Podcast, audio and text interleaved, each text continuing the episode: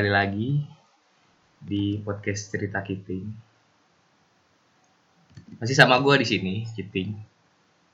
Nah, pada podcast kali ini, gue itu ada mau bahas topik tentang mana nih? Nih, kerja jadi barista. Nah, apa ya? Kalau menurut gue tuh sekarang semua orang tuh kayak identik dengan kopi gitu. Entah itu karena film atau karena dari teman apa segala gitu. Tapi gue ngerasa kayak sekarang ini lagi banyak banyaknya orang yang mau kerja tuh jadi barista gitu. Dikit-dikit ah gue mau kerja di coffee shop ini gitu. Nah kira-kira apa sih ya yang membuat mereka tuh pengen kerja jadi barista itu gitu karena mungkin sebelumnya gue di sini belum pernah gitu loh jadi kerja barista. Jadi gue penasaran sih. Tapi memang nih kerja jadi barista tuh identiknya sama anak-anak muda gitu loh. Ya mungkin orang-orang tua tuh banyak cita-cita kopi tua gitu. Maksudnya orang orang tua beneran ya bukan orang tua. Lain itu bukan kopi. Gitu sih. Soalnya apa ya kayak mungkin karena pengaruh dari film juga ya. Ya mungkin lo yang dengerin ini tau lah yang gue maksud film apa gitu. Nah pada kesempatan kali ini karena emang gue nggak berpengalaman belum maksudnya belum pernah kerja jadi barista nah di sini gue nggak sendirian nih. Gue sama teman gue Ical. Halo Ical. Hai. Nah Ical ini tuh apa ya teman gue yang salah satu teman gue sih. Ada beberapa teman gue banyak lah yang kerja jadi barista part time gitulah kasarnya. Nah kira-kira dia punya cerita apa aja ya? Cal kalau gue boleh tahu nih ya hmm. alasan lo jadi barista tuh kenapa sih? Yang pertama sih kalau alasan gue ya itu gue emang karena sering nongkrong kan? Sering nongkrong. Kenal sama orang-orang yang kerja di coffee shopnya juga. Habis itu karena kayak pingin dapat duit juga sih sebenarnya gitu kan. Kayak pingin pingin belajar dapat duit gitu kan. Iya yeah, iya. Yeah. nah itu ya dari situ gue gue dikenalin sama teman gue. Habis itu teman gue ngasih uh, lowongan ke gue gitu. Mau cal mau nggak cal kerja nih di coffee shop? Dia hmm. juga lagi nyari orang gitu kan. Lagi berkembang juga coffee shopnya gitu dan pikiran gue ya boleh lah gitu kan buat gue belajar gitu kan karena hmm. gue juga suka ngopi gitu awalnya bokap gue juga emang suka ngopi sih gitu kan dulu udah lama banget gitu iya yeah, iya yeah. nah gue jadi kayak tertarik gitu kan buat belajar kopi gitu, gitu sih kan itu oh gitu jadi emang semua tuh awalnya dari nongkrong ya dari teman mm-hmm. nyambung ke teman yang lain gitu yeah. jadi akhirnya diajak buat kerja di coffee shop gitu mm-hmm. nah kalau menurut lo nih ya apa ya kerja di coffee shop tuh identik gak sih dengan anak-anak muda? Maksudnya kan kayak banyak juga barista-barista di luar negeri gitu ya yang lebih mahir tapi itu terbilang usianya itu udah termasuk tua gitu. Maksud tuh maksud gue gini sih kayak lo baru kerja di barista ini bisa dibilang kan masih amatir gitu ya. Masih hmm. amatir lah masih amatiran gitu kasarnya kan. Masih baru sebentar lagi ya, ya masih baru nah. sebentar lah. Kasarnya jam terbangnya baru dikit lah. Nah apa ya yang kerja kayak gitu tuh bisa dibilang proper barista gak sih atau malah yang proper barista tuh yang udah kasarnya udah ikut training apa segala apa malah ada trainingnya juga gak sih kalau gitu gue kebetulan nggak tahu sih hmm. kalau yang kalau menurut gue sendiri ya iya yeah. barista itu kan istilah untuk kerjaan kan hmm. kayak lu pilot ya itu lu buat buat bawa pesawat nah, hmm. barista yang buat di belakang bar bar kopi ya bukan bar bar yang bartender. Bukan bar ya bukan bar ya. Iya iya iya. Nah, nah, kalau ya kalau barista tuh ya dia begitu dia kerja di bidang itu ya itu udah dia, dia dibilang dia itu barista. Nah tapi kalau yang tadi lo bilang kayak proper dibilang barista atau enggak mm -hmm. menurut gue semuanya proper. Nah, tapi mungkin skillnya mereka yang yang yang kayak membedakan gitu loh. Mm. nah tadi lu bilang ada trainingnya gitu kan emang ada barista tuh emang ada training malah seharusnya tuh kalau kalau lo mau kerja di coffee shop lo harus punya sertifikat barista juga gitu itulah yang kalau misalnya masalah umur enggak sih kayak gue ngeliat ada yang umurnya 20 tapi udah bisa masuk championship ada yang umurnya baru belasan Oh ada ada championshipnya juga. ada Itu kalau championship gitu biasanya dinilai apanya kan? Kopi kan kasarnya ya gitu-gitu aja gitu kopi lah saya Hmm. kopi gitu. Nah kalau championship tuh beda-beda sih ada Kayak yang Cepet-cepetan bikin gitu dulu-duluan bikin. Enggak. oh enggak beda ya. hancur ntar kopinya dia Beda ya. Nah kalau misal eh, championshipnya barista tuh ada dua macam sih. Ada yang brewers itu yang kalau nggak salah tuh yang manual ya. Oh manual brew. Nah, manual Iya. brew kan brewers. Nah kalau barista tuh lebih ke yang mesin. Hmm. Ya kan kalau brewers itu yang kayak eh, V60, yang kayak Vietnam Drip gitu kan. Kopi tubruk itu juga termasuk gitu. Nah, dari apa ya? Kan kalau gue nih ya, gue tuh doyannya kopi yang kasarnya apa ya? Bisa dibilang milk, milk base lah ya. Hmm. Nah, kalau menurut lo itu yang milk base itu bisa dibilang kopi nggak sih? Atau malah kayak, ah itu mah kopi-kopian gitu. Bisa, em- emang itu kopi gitu kan. Karena Hmm. kalau milk base itu kan maksudnya kayak espresso dicampur dengan susu Hmm. gitu. Nah, untuk untuk kayak meringankan kopinya itu kan dari kafeinnya itu kan dari Iya, kadar kafeinnya.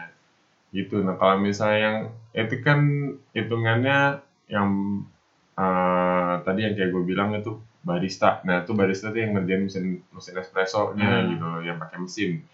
Nah, itu dia rata-rata tuh gunain yang milk base gitu. Nah, kalau misalnya yang brewers itu dia manual manual brew, ya dia tuh benar-benar pure kopi hanya dari ekstraksi eh, beans kopi yang udah kena grinder. Habis itu kita pakai air panas dah. Jadi gitu kayak ibarat Oh, kayak, kayak- kopi hitam Oh, biasa. kopi hitam biasa Ah, gitu ya, ya, ya. ya. Bukan yang kopi bubukan ya. Iya, iya, ya, ngerti, ngerti. kan bukan kopi merek-merek apa? Kapal apa? Kapal apa? Nah, balik lagi nih ya ke kerja jadi barista tuh. Ada juga sih kayak teman gue ya, bukan apa ya, bukan mau masalahin gender atau gimana nih, tapi kayak banyak juga gitu teman-teman gue yang saya bilang cewek Hmm. dan akhirnya coba kerja jadi barista gitu. Nah, Hmm. menurut lo gimana sih buat kayak sebenarnya bisa nggak sih kayak cewek itu apa ya bekerja tuh jadi barista gitu maksudnya cewek, cewek yang jadi barista tuh tanggapan lu gimana gitu kayak kayak gitu At- Hmm. kayak kasar gimana ya misalkan lu punya coffee shop nih pengen dong suatu saat nanti punya coffee shop pengen kan? Iya, iyalah, pastilah. nah Sampingan. nah misalkan nanti lu disuruh buat milih gitu ada dua yang daftar cowok atau cewek. Iya. dua-duanya bisa sama ngerjain ngerjain kopi atau apa ya kasarnya ya bisa lah megang megang alatnya gitu. Nah kalau menurut lu lu lebih cenderung ke mana gitu? Ada pengaruh gak sih kayak oh kalau cewek tuh kerjanya lebih lebih telaten lebih bersih. Oh kalau cowok tuh begini.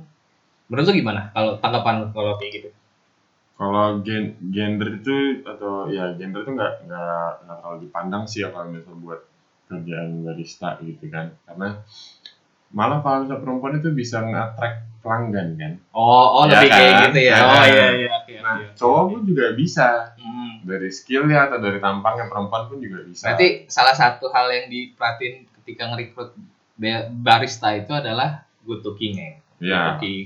good looking gitu pasti sih. Oh. Nah, selama lu lu udah berapa lama sih jadi barista? Masih inget gak kapan kan? Hitungannya baru setahun sih. Setahun iya. Itu Setahun kayak tuh- masih, Setahun tuh kira-kira kuku iya, lah. masih masih masih sumur jagung lah ya. Ah, Masih- ah, pendek banget umurnya. Nah, selama setahun lu jadi barista ini apa ya? Ada nggak kira-kira uh, pengalaman pahit lah gitu loh kasarnya kayak selama lo jadi barista ini gitu. Hmm. Yang pernah kejadian di lo nih ya. Dal- dalam dalam dunia barista ya. Iya. Sama Ada. kerja gitu. Ada. Ya, kasarnya apa ya? Kan kerja kan emang capek gitu. Cuma Hmm. kan coba gimana sih lingkungan kerja lo jadi barista gitu. Terus hal apa tuh yang kira-kira buat lu aduh kok kerja barista kok gini amat gitu loh. Ada nggak sih hal-hal kayak gitu? Ya karena gue orangnya tipikal kayak masa bodoh ya. Kalau Hmm. misalnya ada ada kayak yang buat gue bad mood atau buat gue tadi apa? Buat gue jadi kayak set set momen yang gue di barista Iya. kerja itu jadi nggak nggak terlalu gue pikirin cuman pasti sih bukan bukan hanya di barista doang yang set momen gue ini tuh kayak contoh ya atasan gue itu Mhm. yang yang terlalu bosi banget gitu Oh, kan habis iya. itu barista itu yang sangat penting teamwork Teamwork. teamwork antara itu baristanya yang di dalam barnya itu gitu kan atau yang kalau misalnya di di coffee shop lo ada kitchen gitu kan nah Hmm. itu teamwork yang paling penting di situ kan kalau misalnya karena gini kalau misalnya paling pas lagi rame dan teamwork lu kurang pasti nanti kelihatan deh orang eh, sifat aslinya dari orang orang masing-masing orang itu kayak gimana gitu. Oh jadi kayak lebih lebih kayak aslinya orang tuh baru kelihatan ketika susah buat diajak kerjasama gitu ya. hmm Hmm, iya, iya. itu sih eh, kalau misalnya set momennya gue pas lagi jadi barista ya gitu tapi lebih banyak happy momennya sih Lebih banyak happy momennya. Nah, Nah, eh, apa namanya? Tadi gua ada baca artikel nih. Kira-kira, hmm, mana nih ya? Oh ya, terkait kan ini kan masuknya pekerja, pekerjaan ya gitu ya. hmm. Menurut lo sendiri nih, jadi barista bisa gak sih buat hidup? Gitu? Kan kasarnya emang tujuannya kan awalnya jadi barista karena uang gitu. Hmm. Ya mungkin masuk jadi satu karena passion, ya karena ya karena passion akhirnya gimana caranya kita supaya akhirnya ngasilin duit gitu kan. Nah, Kalau menurut lo sendiri jadi barista tuh ya, sepengalaman lo nih bisa gak sih buat hidup gitu? buat hidup eh, gimana ya bilangnya bisa-bisa aja sih cuman ya sosial lah gitu kan tergantung dari cara lifestyle lo cara lo ngatur duit gitu kalau buat buat hidup totally kayak lo gimana ya kayak buat seluruh biaya kehidupan lo menurut gue itu kurang kalau Hmm. hanya untuk lo kerja di satu coffee shop itu kurang Hmm. tapi kalau misalnya lo kayak lo ikut champion atau lo eh, kayak jadi teaching atau kayak lo ngajarin eh, ngajarin guru kan ngajarin barista yang lain gitu yang mau masuk nah, itu itu mungkin gitu loh Lebih, jadi kayak lebih apa namanya bisa dijadiin sampingan lah ya kasarnya gitu ya. sampingan sih lebih prefer jadi Iya. sampingan Nah ini ngomong tadi lo udah mention soal coffee shop nih. Hmm. Kira-kira coffee shop yang ideal tuh yang kayak gimana sih? Zaman sekarang nih ya. jangan now ya Iya, zaman sekarang. Yang kira-kira bakal nge-track orang banyak datang gitu. Kira-kira coffee shop yang kayak gimana sih? Gitu. kalau menurut gue ya yang gue kalau dari pribadi gue yang gue cari itu coffee shopnya itu ada outdoornya pasti karena ya kan Outdoornya tempat-tempat ngerokok lah ya. ya kan Iya, identik iya. kan kopi dan rokok Iya. Jadi Itu emang emang nggak pernah bisa dipisahin. Yes. Kopi dan rokok. kayak antara aku dan kamu Iya. itu itu outdoornya ada pasti dan kalau misalnya coffee shop itu punya working space itu lebih bagus lagi ya kan? Tapi ya itu belakangan lah kalau working space. Kan anak-anak eh, zaman sekarang ini pasti nyari kayak yang instagramable ada Oh, iya, iya. space antara kursi dan kursinya tuh jauh gitu loh. Jadi ada spot buat foto. Nah itu itu yang paling penting sih spot buat foto itu yang paling penting di coffee shop itu. Dan sama tempat buat nugas itu yang paling Oh, penting. tempat- tempat nah, itu itu buat nge-track orang penting banget tuh kalau misal lu kayak baru starter lu buka coffee shop itu penting kayak Ya. nyari yang sepi gitu Tapi kan tapi kan kalau misalkan coffee shop gini sih, emang gue tuh kan karena sering juga lah kayak nongkrong sekali dua kali nggak cuma sekali dua kali sih nugas di coffee shop gitu. hmm. Nah menurut lu tuh misalnya sebagai apa ya sebagai lu barista, misalnya lu nanti sebagai kalau misalnya jadi sebagai coffee shop owner gitu, amin amin. itu tuh orang-orang yang nugas di coffee shop tuh menurut lu gimana sih kan? Dia kan lama tuh ya kayak bisa 4 jam 5 jam di coffee shop itu gitu. Makan space gitu. Jadi Hmm. misalkan nanti ada orang yang mau datang akhirnya nggak jadi datang, Hmm. itu menurut lu gimana kalau kayak gitu? itu balik lagi ke customernya sih pasti customer itu nanti dia bakal ngelihat eh, ini tempat enak gak nih buat ngopi ya buat nugas atau buat ngopi gitu loh nah kalau misalnya yang eh misal nih gue bakalan buka coffee shop nah itu gue bakalan bedain mana yang tempat buat nugas dan mana tempat yang buat ngopi rame-rame. Oh iya. contoh yang kayak gue lihat gue nggak mau nyebut nama tempatnya sih ya. Iya, Nah, iya. hanya konsepannya aja nih yang gue sebut nih. Nanti iklan dong di sini makan ya gitu kan. Nah promosi. eh, eh, kalau misal coffee shopnya itu contoh kayak gini. Eh, kalau misal ada yang buat nugas jadi agak ada ada apa ya namanya bukan ada sekat lah antara yang buat keramaian dengan yang buat nugas gitu. Nah kalau yang buat keramaian tuh biasanya kan ya kursinya banyak gitu Hmm. kan dan orangnya pasti rame. Nah kalau yang orang buat nugas kan pasti nyarinya yang lebih tenang. Lebih tenang ya. Nah itu biasanya taruhnya yang di indoor gitu. Oh gitu. Nah tadi tadi lu nanya kayak gimana? Kalau misalnya gue buka coffee shop, Iya, itu kalau tanggapan lu terhadap orang-orang yang nugas, Nugas. di, di Nah. coffee shop tuh gimana kan? Karena dia kan makan tempat lama hmm, segala macam tapi misalnya cuma dikit gitu loh Iya. kasarnya gitu. ya Itu sebenarnya ngerugiin gak sih? Kalau kayak gitu? nggak nggak terlalu ngerugiin sih gitu. Eh, karena kan kita juga kalau jadi eh, jadi coffee shop owner ya kita harus kayak customer itu ya adalah raja gitu melayani dia maunya dia senyamannya dia tuh maunya kayak gimana. Kalau misalnya masalah rugi enggak Eh, dan tergantung dari konsepan coffee shop lo maunya kayak gimana gitu Hmm, berarti itu emang dari awal tuh harus ditentuin ya apa namanya konsep awal Ya, mau bikin coffee nah. shop tuh mau buat apa gitu. Terus ya apa namanya target market utamanya tuh apa gitu. ya Yang target customer yang lo cari itu gimana kayak gimana gitu ya. keramaian kah atau hanya eh, apa namanya buat deep talk doang gitu kan Deep talk Eh, eh, buat orang nugas doang gitu Iya iya. Nah balik lagi nih ke barista nih. Kalau menurut lo sendiri ya, dari pengalaman lo, apa sih kayak ah, apa namanya hal-hal yang fundamental yang harus dimiliki lo sebelum lo mau jadi barista? tuh? Kasarnya lo tuh harus bisa apa gitu sebelum lo jadi barista? Ya mungkin ada training kan ya. nah, Tapi kasarnya apa ya kayak apa nih kayak requirement lo mau jadi barista tuh awal tuh apa gitu? hmm. Eh, yang paling penting kalau buat jadi barista lo harus supel Supel. lo, lo harus eh, itu yang pertama poin yang pertama kan lo harus supel lo harus berani namanya ngobrol sama orang baru ketemu sama orang baru karena barista itu yang pertama kali yang dituntut itu adalah politely-nya, kesopanannya dia, keramahannya dia gitu kan. Iya iya. Bahasa Inggrisnya keramahan apa ya? itu dah Itulah pokoknya. pokoknya ya. Maaf nih lupa.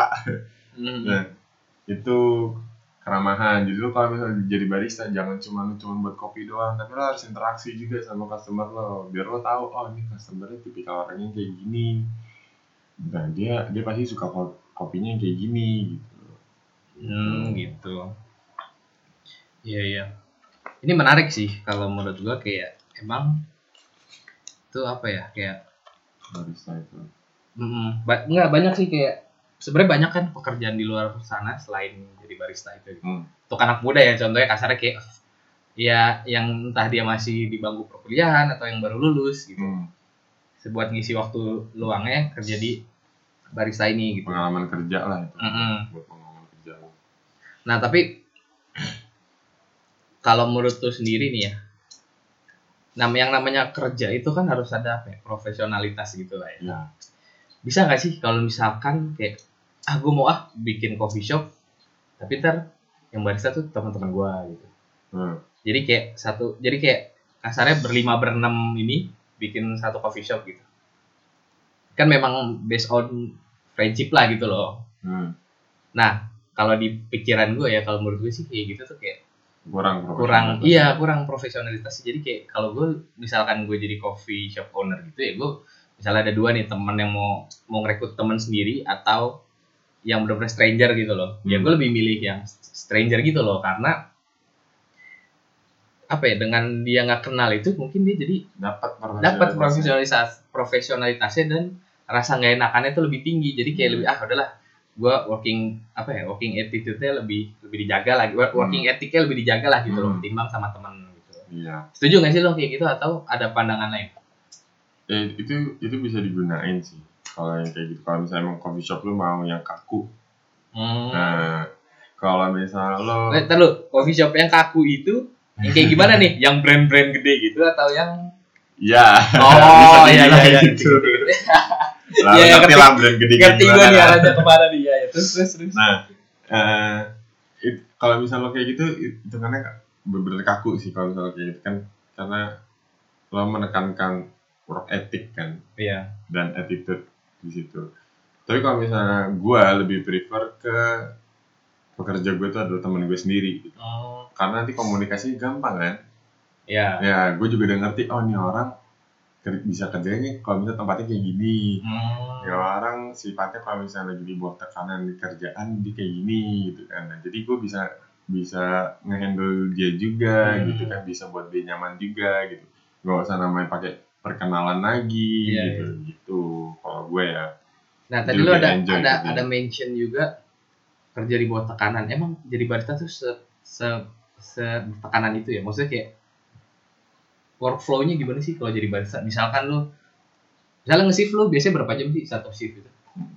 bisa sampai 7-8 jam 7-8 Ibaratnya jam. full time lah itu full time barista Full time barista itu maksimal 7 sampai 8 Nah 7 sampai 8 jam nih lu workflow work, workflow-nya tuh ngapain aja gitu? Selama 7 8 jam ini. hmm. Dan tadi yang gue mention yang tekanan dulu kali ya Oh iya, Iya. boleh boleh. kalau tekanan barista tuh ya pertama ya pasti dong lo lo punya problem di luar selain kerjaan gitu kan Iya. nah itu ya tadi profesional profesionalitas lo tuh sangat butuhkan di situ karena lo ditekankan untuk lebih sopan terhadap atau lebih ramah terhadap customer lo ya lo nggak mungkin kan bawa problem lo ke dalam pekerjaan ya nggak Iya, usah di betul. barista doang lah iya, di gitu semua kan pekerjaan di semua harus. pekerjaan juga harus kayak gitu kan. Hmm. Nah, habis itu eh tadi apa lagi? Tekanan ya, tekanan apa lagi ya? Ya kalau misalnya ada teman kita yang lagi bad mood gitu kan, kan nggak nggak bisa semuanya eh, semua orang tuh kita tekankan untuk profesionalitasnya itu harus ada gitu nggak bisa Oh iya, kan? iya Nah, kita juga harus bisa ngertiin eh, teman kita atau partner kita pas lagi kita kerja itu dia lagi kondisinya kayak gimana. gimana, ya. Nah, itu itu pasti kayak tekanan juga buat kita gitu loh. Hmm. Kayak ada rasa nggak enak lah sama dia gitu kan. Kalau misalnya nih lagi rame nih kan, tiba-tiba dianya lagi bad mood gitu. Pasti dong dia butuh waktu sendiri. Hmm. Nah, pasti dong dia butuh waktu kayak buat tenangin dirinya sendiri. Nah, Iya, itu iya. kayak ya lu peka-pekanya lu aja lah kayak ada yang mau dibantu nggak? Ya semangat semangat. Nih kayak, kayak bantu bantuin gitulah bantu bantuin semangat gitu kan. Hmm. kayak nge-cheer up dia gitu loh. Kayak entah lo buat lawakan entah lo buat kayak buat dia seneng dengan tingkah lo gitu tapi kan. tapi konteksnya masih sebatas teman kerja aja. iyalah jangan lebih. Oh, kan profesionalitas. Tapi nggak apa-apa sih kalau mau lebih itu di belakang. Ya Ini melenceng ke topik dikit ya. Ada gak sih yang cinlok di bar jadi di barista? gitu? banyak Oh banyak ya. banyak ting Banyak, iya. banyak banget malah gue sendiri juga pernah ya Iya iya. pernah iya, lah iya, gue mah ya tadi lu ada mention juga workflow ya kalau workflow di barista itu pasti ya dari opening dan pas lagi apa ya ra- rame-ramenya habis itu pas lagi closing itu sih timeline kerjanya barista Timeline-nya kayak gitu. Nah, kalau opening ya gue saranin entah sejam tergantung dari coffee shop lo. Eh, Oh regulasinya beda-beda ya. Iya, Iya. regulasi. Iya. Nah, apa, eh, eh, tergantung dari coffee shop lo itu nentuin SOP-nya kayak gimana. Hmm. Habis itu eh, kalau ya op- opening itu paling kita kayak buat bahan-bahan kayak coffee shop yang buat es kopi yang dingin. Hmm. Nah, itu pasti kan eh, butuh kondimen ya bahasanya bahasa Kondimen. coffee shopnya. Eh, kondimen, kondimen itu Kondimen itu apa? bibit kopi. Oh bibit kopi ya ya. Bibit kopi yang eh, yang dari mesin espresso yang udah yang udah jadi espressonya itu. Hmm. Nah, itu kita buat banyak itu eh, biar gampang maksudnya kalau nanti ada mesin ada mesin apa? Ada mesin es kopi gitu kan. Jadi nggak usah pakai buat lagi dari mesin gitu kan. Nanti di apa namanya kayak kelamaan kan gitu kan buat Iya, es kopinya makan gitu. waktu. Nah, nah, tapi kalau misalnya lo buat yang hot, Hmm. yang pesanan yang panas gitu kayak cappuccino, yang hot atau cafe latte yang hot, nah itu nggak apa-apa dari mesin karena emang itu itulah, Itulah artnya di situ gitu situ ya. kan. Iya. Art art lu buat kopinya gitu. Kalau yang es kopi kan nggak ada Nggak ada. Iya. nggak ada artnya kan, Hmm. ya, cuman gelas sama es doang dah. Iya. Nah, gitu doang. Dan tadi apalagi lu bilang? Itu sih. Ya. Yang Apa? tadi yang yang ketiga yang terakhir apa? Enggak sih, kayak tadi gue nanya dua doang sih. Abis yang percintaan tadi yang cinlok Gimana ya? sedikit mancing dari topik tadi apa tuh? Kayaknya terlalu eksplisit deh kalau dibahas nih. Terlalu Atau kan nanti, atau kan nanti kita bahas di episode selanjutnya kali. Oke, itu ada sneak peek sedikit. Episode selanjutnya. Ada lagi nih, gue mau nanya nih sama lo nih. Kan tahu ya lu ya lo yang dengerin mesti tau lah ada kopi yang digambar-gambar gitu lu bisa gak sih bikin gambar gitu Oh itu namanya latte art ya? latte art oh ya Ya. latte art ya namanya Hmm. ya, gue gak sih namanya lu bisa tuh bikin kayak gitu Bisa sih. berapa lama tuh belajarnya Kalau kalau gue sendiri ya belajar itu sampai tiga bulan. tiga Karena- bulan Karena gue sebulan pertama gue masuk coffee shop tuh gue gue nggak berani megang mesin karena sebegitu complicatednya gitu. Kalau misalnya sekalinya rusak, ya harga mesin kan iya mahal ya itu bisa lebih dari harga satu motor CBR loh. buset Sumpah, itu yang second ya. Yang second itu. Kalau yang baru, yang baru tuh ya bisa seharga mobil. Agia kayaknya yang lewat dari, satu- dari satu mesinnya. dua ratus tuh sampai Nyampe juta 200, 100-an ada. Ada yang misalnya eh, kalau coffee shop di Malang, ya kalau misalnya lu pernah ya, yang Hmm. di dekat daerah, gua nggak mau nyebut nama tempatnya, atau sebut aja namanya tempatnya, siapa tuh buat rekomendasi lu ke Malang nongkrong Iya kan. boleh dah di Eh, itu di deket Mall Sarina, namanya MM Coffee, Oh, MM, MM, Hmm, iya, iya. ya. ya yang pernah tuh gue ngopi gitu, ngopi di situ. Eh, yang lambangnya kayak Arctic Monkey. Iya iya. Nah, itu eh, dia harga mesinnya itu sampai 500-an. Karena Buset. dia itu produksinya by apa ya, permintaan. Oh, by, by request gitu ya. Nah, ya by request dia. Eh, Mesinnya? Itu mesinnya Spirit kalau nggak salah itu nama mesinnya. Gokil. sih. Seharga Fortuner bayangin 500-an. Gokil ya. Alat-alat kopi doang lu padahal. Iya, itu buat mesin espresso sama buat steam susu doang deh. Anjir. Itu harganya segitu. Gile sih. Tapi itu artnya di situ gitu. Iya sih, arte kopi sih di situ. semakin bagus mesinnya ya semakin bagus juga lo ngestingnya atau dari ekstraksi kopi yang keluar menjadi espressonya itu Makin makin lebih bagus gitu ya Hmm. rasanya. Nah, apa ya? Kalau menurut gua tuh sekarang kita ini deh ngomongin coffee shop ya. Nah, coffee shop ini tuh apa ya kayak kasarnya tuh kalau butuh modal yang gede lah ya buat ngebangun sebuah coffee shop gitu kan. ya Belum lagi kayak ngerekrut barista. Biasanya kalau satu coffee shop tuh berapa barista sih minimal atau ada ada ininya nggak sih? Sehingga nah, tiga atau empat gitu cukup lah ya. Tergantung dari tempatnya sih Tergantung dari tempatnya ya. contoh kalau kalau di Kemang kan ada tuh ya Hmm. yang satu jalanan tuh coffee shop semua Iya. itu pasti bakalan rame banget kan Hmm. misalnya da- dalam satu entah kayak malam-malam atau kayak eh, apa eh, weekend ya kan kayak hari, hari Sabtu kan bisa orang-orang pada nongkrong kan Hmm. itu pasti flow-nya bakal kenceng banget kan customer-nya kan. Nah, kalau di Malang itu ada yang di daerah Jalan Sudimoro, Jalan Ikan-ikanan itu, Oh iya iya itu yang banyak banget itu. itu coffee shop-nya lebih banyak lagi di Malang kalau mau, datang ya dibanding yang Kemang ya. yang orang-orang baru tahu tuh ya. Hmm. Itu itu workflow-nya lebih gila lagi Lebih malah. gila lagi. Nah, customer flow-nya juga lebih gila lagi tuh. Nah, kalau misalnya di coffee shop yang kayak gitu ya yang gue pernah tempat kerja di situ ya dia itu membutuhkan baristanya itu tiga sih Tiga ya. Nah.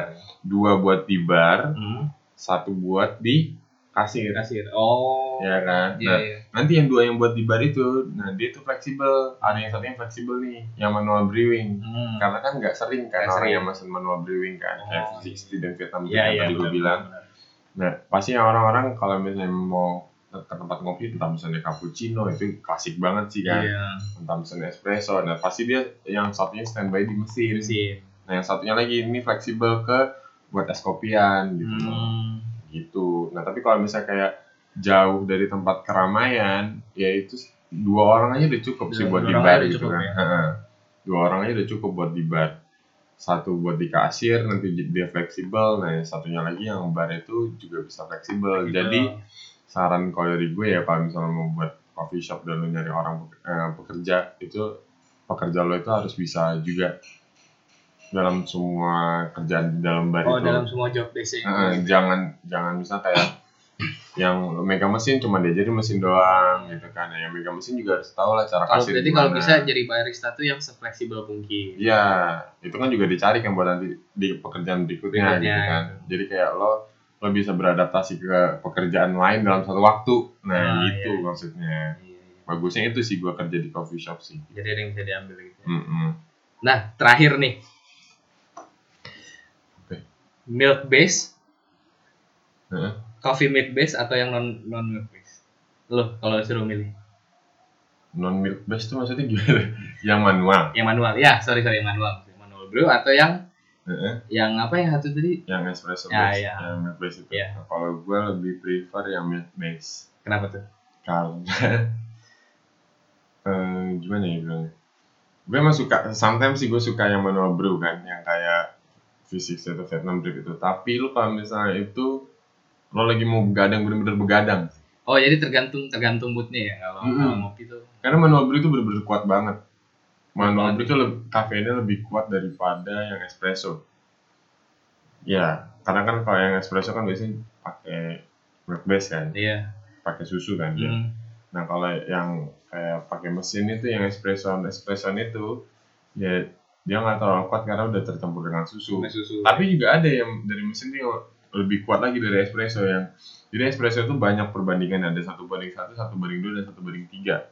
banding perbandingan makin besar tuh makin kuat atau makin Makin kecil makin makin, kuat. kecil makin kuat. Oh iya. Iya, Iya satu. Iya, iya. Ya, satu. Tapi gue lupa tuh namanya. Satu banding satu itu apa namanya? Kalau nggak salah tuh espresso itu satu banding dua sih kalau nggak salah ya. Satu banding dua ya. Gitu. Karena gue juga udah sign out sih dari barista, udah, udah lumayan lama. Udah lumayan lama ya. Lagi fokus skripsi. Oh gitu. ya mungkin segitu aja sih ngobrol-ngobrol sama Ical nih. Nah, Masih barista. jadi yang bisa gua ambil tuh apa ya? Kasarnya kalau misalkan mau kerja dalam pekerjaan apa pun itu memang dibutuhkan requirement-requirement tertentu gitu kan. Tapi emang yang bisa diterapin di diri lo sendiri itu adalah itu tadi yang sempat dibilang sama Ical itu yang pertama itu kayak ah, lo harus supel, lo harus mau banyak belajar, lo harus bisa nempatin diri lo di dalam apa posisi yang tertekan gitu loh. Karena emang dalam dunia perbaristaan gak cuma barista sih kayak dalam dunia kerja juga emang harus bisa gitu bekerja di bawah tekanan gitu loh. Itu sih yang sekiranya bisa di yang sekiranya bisa gue ambil dari Ical gitu. Karena emang mungkin di sini gue tuh belum apa ya belum adalah pengalaman kerja kayak gitu dan ini tuh menarik gitu sebenarnya. Jadi barista gitu. Ya semoga ada yang bisa kalian ambil dari percakapan gue sama Ical tadi. Mungkin segitu dulu cerita dari gue dan Ical tadi.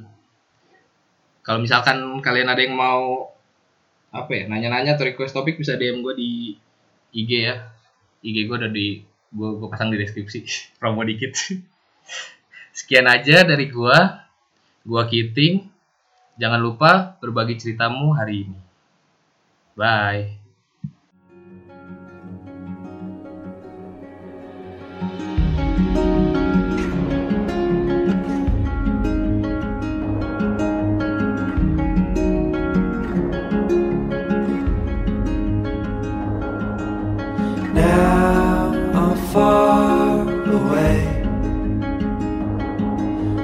man.